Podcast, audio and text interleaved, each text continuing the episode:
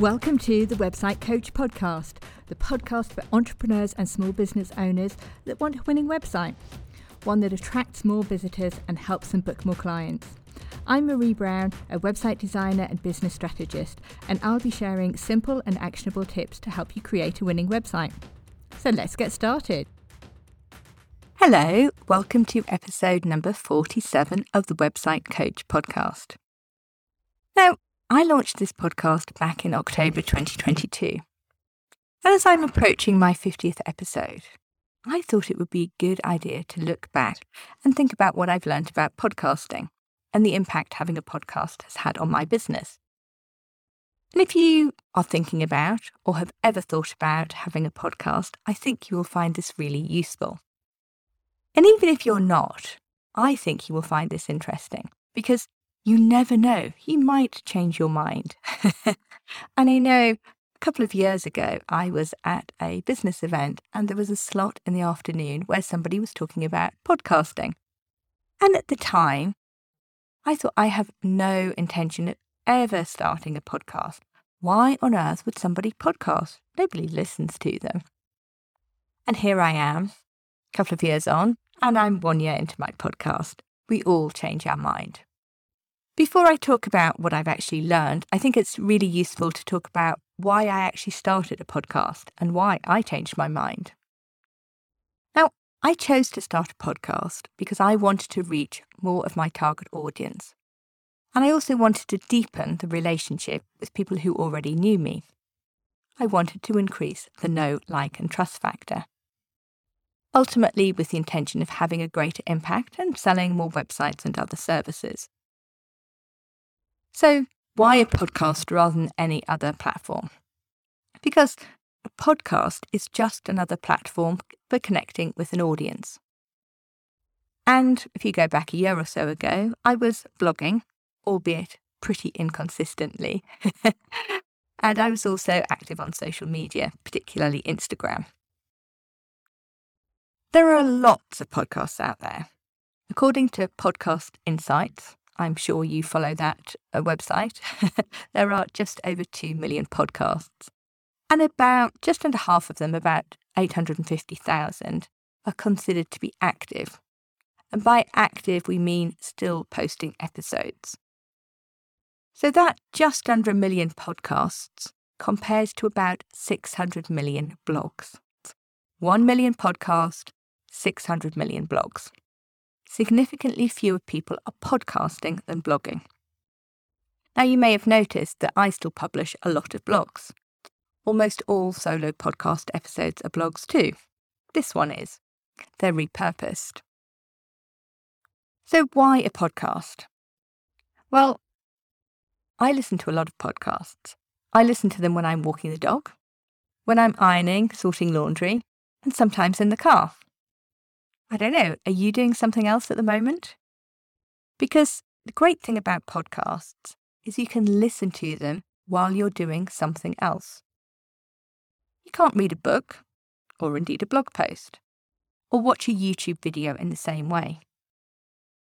So I get most of my business education from podcasts. And I know you're busy too. You might scroll through social media but I don't think you necessarily have the time or the inclination to watch a YouTube video or read blog posts as much either. So a podcast is a good way to reach my target audience, people like you. And in fact, I knew I was listening to podcasts and I knew a lot of my target audience were too. Podcasting is also a more intimate form of marketing. You're in somebody's ears. They can hear your voice. They get to know you in a different, more personal way compared to reading a book or a blog post. And unless your podcast episodes are very short, you've also got their attention for a longer period of time. It's a very powerful way of marketing. There's also the fact that I had no intention of doing a YouTube channel. I'm not entirely sure my target audience really watches YouTube for business education because they rarely have the time. But there's also the fact that it doesn't matter what I look like when I podcast, when I record an episode. Whereas when you are recording YouTube videos, certainly I would need to go to the hairdressers probably before I would record a YouTube channel. so, what have I learned in almost 50 episodes? Well, the first lesson is it's no silver bullet. Launching my podcast has not transformed my business. It hasn't turned me into an overnight success, and I'm not being touted as the next Amy Porterfield. you know who she is, don't you? Just because I've got a podcast, it doesn't mean that I suddenly have queues of people wanting to work with me. Although my business does continue to grow steadily. A podcast is a brilliant addition to my business, but it's not a game changer. There's no shortcut in business, no silver bullet.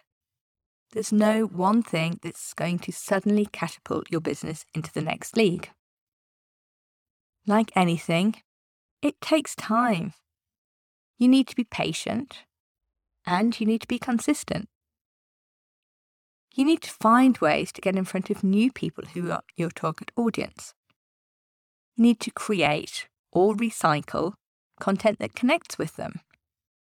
And you need to present offers that persuade them to buy from you, either when they're ready or when it suits you.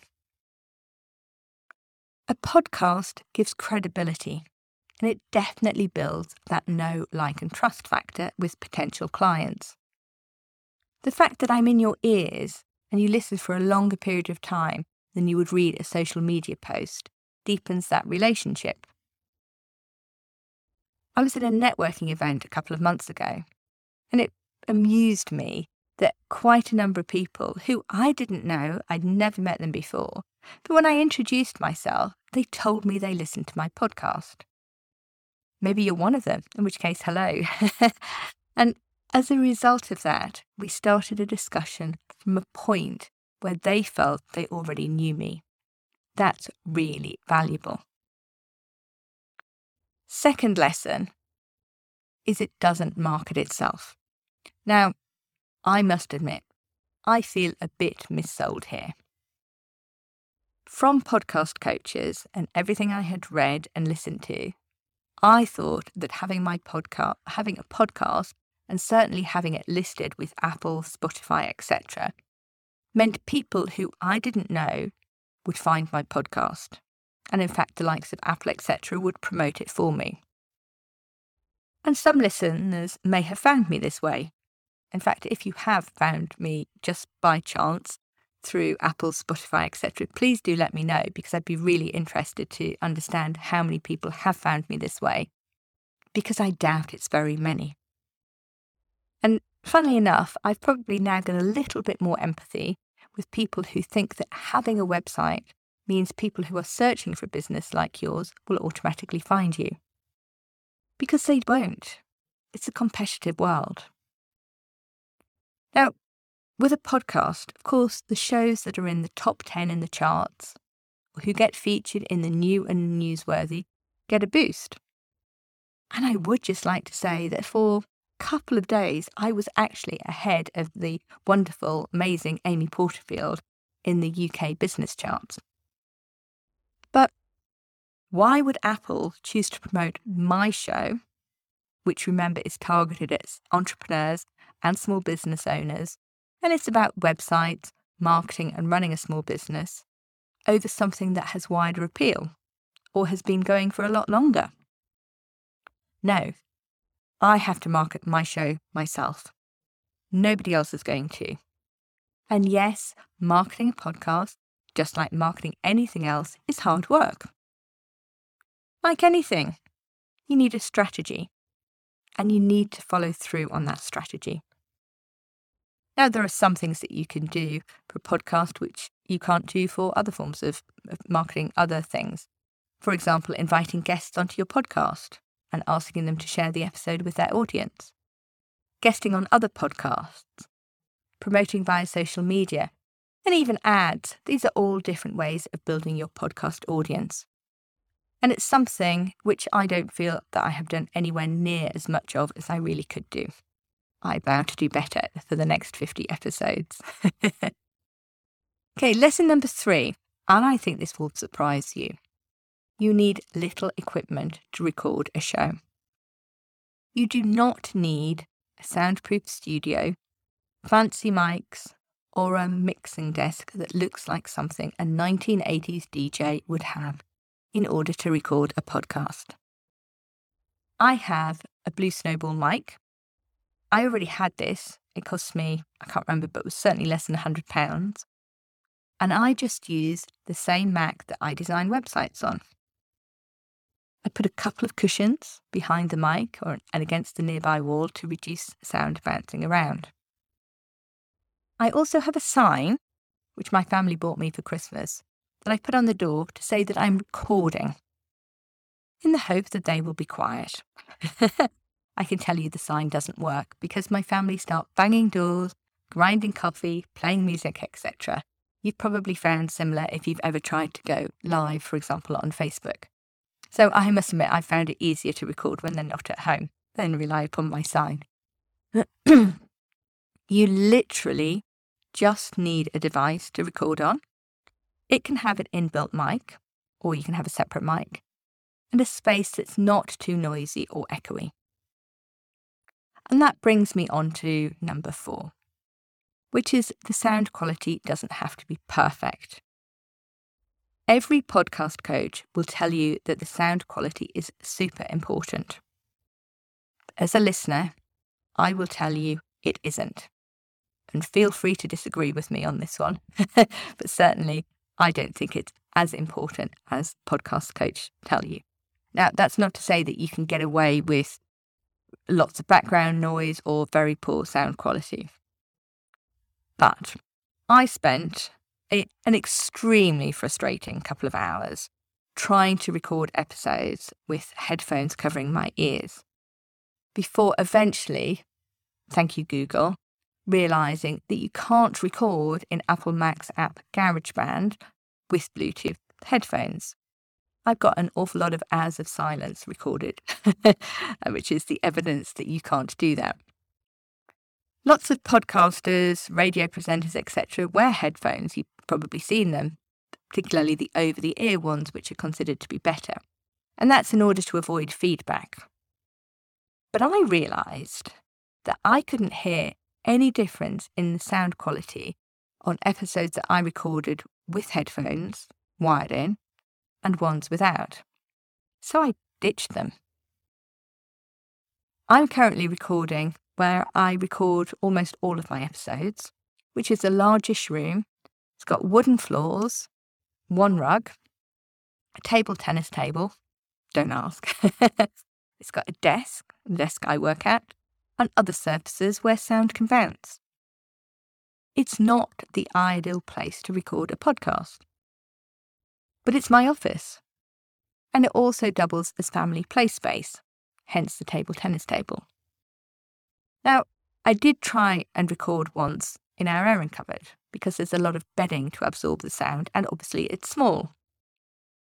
It's big enough to actually sit in, not much room to swing a cat, but you can just about sit in it. But I can tell you it's flippin' uncomfortable. I've also tried a blanket tent, literally sat with blankets over my head at my desk especially in this weather, it's extremely hot and it's definitely not comfortable. And then I noticed something. The podcasts that I listen to, I started listening to them with a different perspective. And I realised that the sound quality wasn't always great. This was especially the case if they were interviewing somebody else. Because whilst they may have a good setup, the person they were interviewing almost certainly wasn't didn't have. Sometimes you could even hear a dog barking, doorbell ring, or some other external noise. Sometimes people would comment on it, sometimes it would just be ignored. Because most podcasters record from home. And I've even noticed on TV, you probably have too. How many times have you seen experts interviewed from their homes over Zoom or similar? They don't have studio sound. Sometimes even celebs have I've heard phone into radio shows from their car in order to get away from the noise in the house and their children. The sound quality just needs to be good enough. Recording somewhere at home where you can be on your own using basic equipment is perfectly fine. And I hope that you find the quality the sound quality of these episodes good enough. Please do tell me if you don't. I am aware that some of the earlier episodes were a little more echoey, and that's something which I think I have fixed, and I will come on and explain how I fixed that with using a piece of software. But actually, I think the effort that people put in in order to get a better sound quality is not actually worth it. People are much more interested in what you are saying, and you just need to make sure that that, that they can actually hear that. Lesson number five. This may also surprise you. The tech isn't difficult.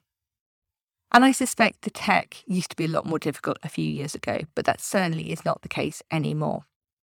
And you may, may think that I am tech savvy. I do build websites after all, but actually, I'm not very good with tech that I don't know. And I have learned to use the tech that's required for podcasting. And I can tell you it's not difficult.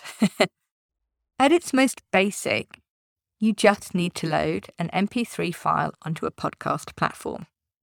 You may think I'm talking another language there, but let me explain. I use a piece of software called Captivate. Captivate is brilliant.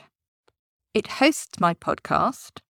It allows me to add show notes. I literally just type in the space where it says show notes. And it distributes it to all the major players like Apple, Spotify, Google, etc. I don't have to do any of that.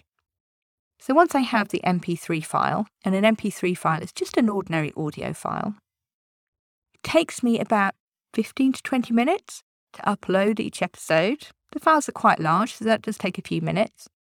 To add the show notes, put the, sh- put the episode number, and literally hit schedule at the right time and date.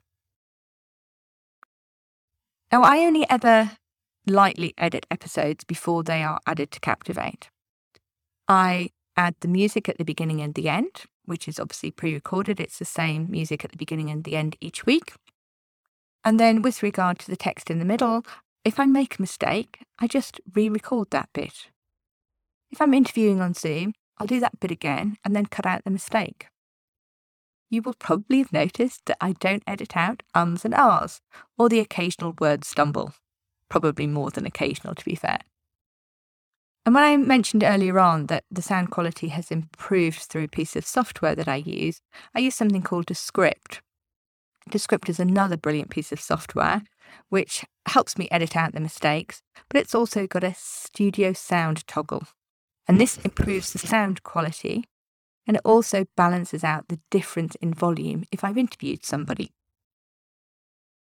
Many podcasters outsource editing, but I actually do it myself. It might surprise you. it's not difficult, as I've mentioned. Doesn't actually take very long. Interviews tend to take longer than solo episodes. And often, like now, I'm recording so close to the episode going out that it's just not fair to ask somebody to edit it on a Sunday.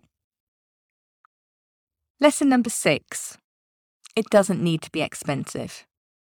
So I use equipment I already had my microphone, my Mac, and sofa cushions to absorb the sound. I pay for Captivate and Descript, and that's a few hundred pounds a year.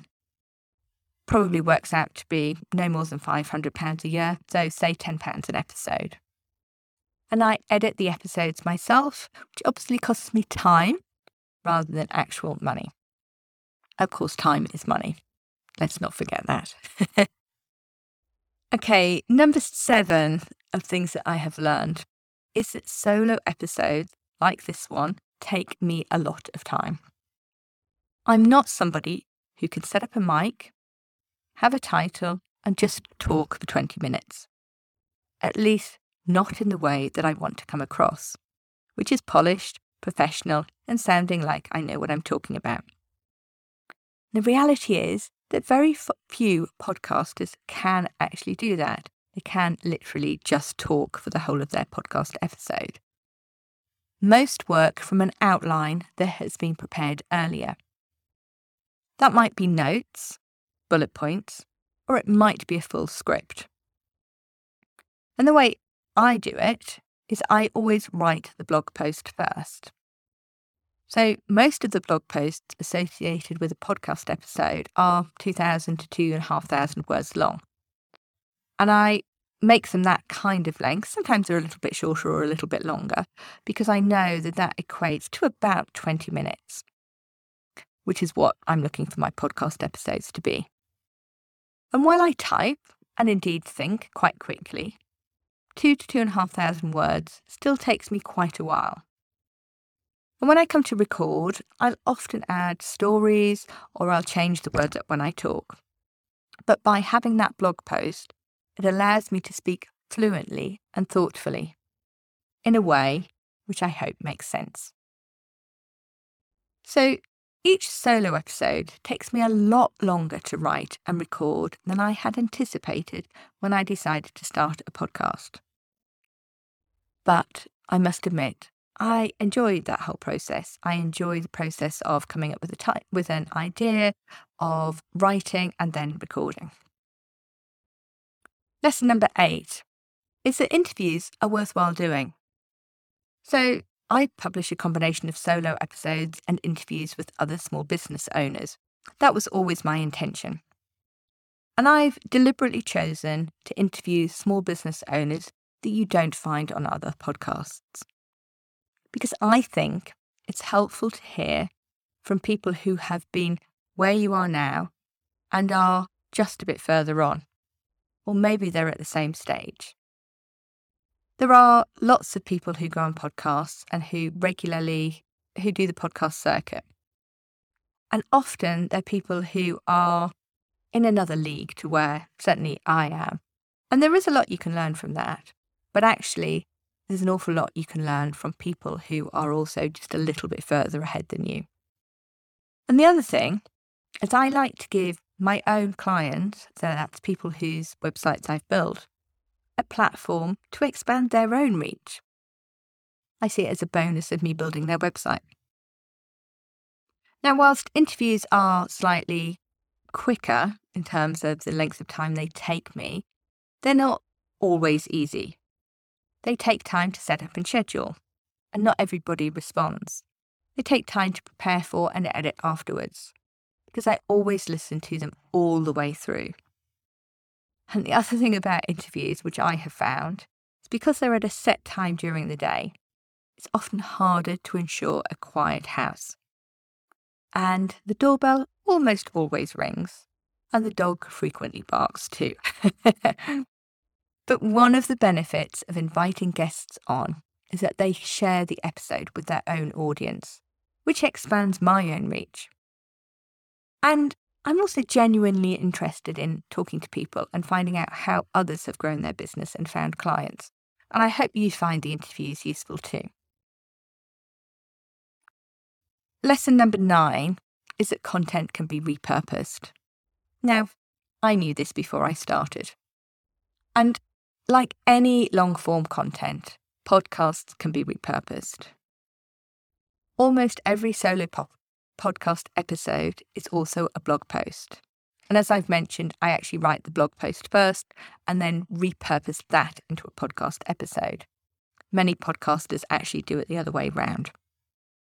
And as a result, in the 11 months since I started, I've probably published about 30 new blog posts. There's probably about another 10 that have been updated.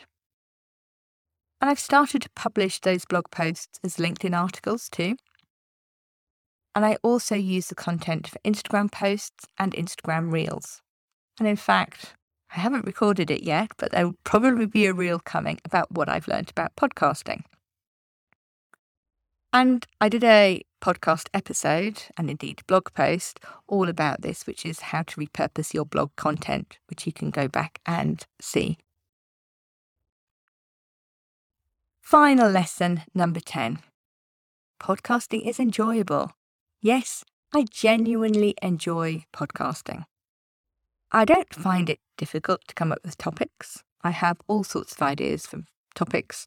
Usually, when I'm on a dog walk, is when I'll come up with ideas, or sometimes just sat and doing nothing.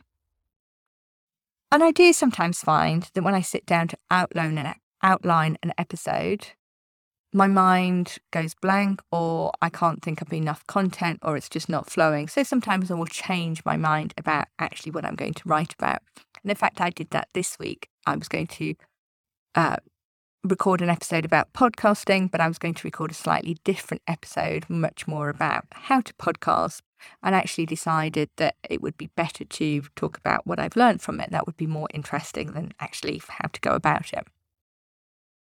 And I enjoy interviewing guests. I'm genuinely curious about their business and about how they market and the tips that they have for people. And I even enjoy recording the episodes.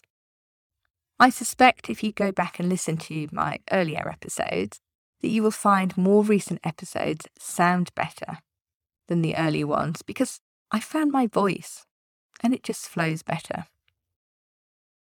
And so many listeners have told me how valuable they find the episodes to be. And I'm always interested in feedback, both good and if you've got any criticism too, anything that can help me, because I want to improve these episodes for you. Hearing that I'm helping people, I, I love to hear that because that's what I set out to do and that's what I really want to do. So, to conclude, I'm almost a year into my podcasting journey.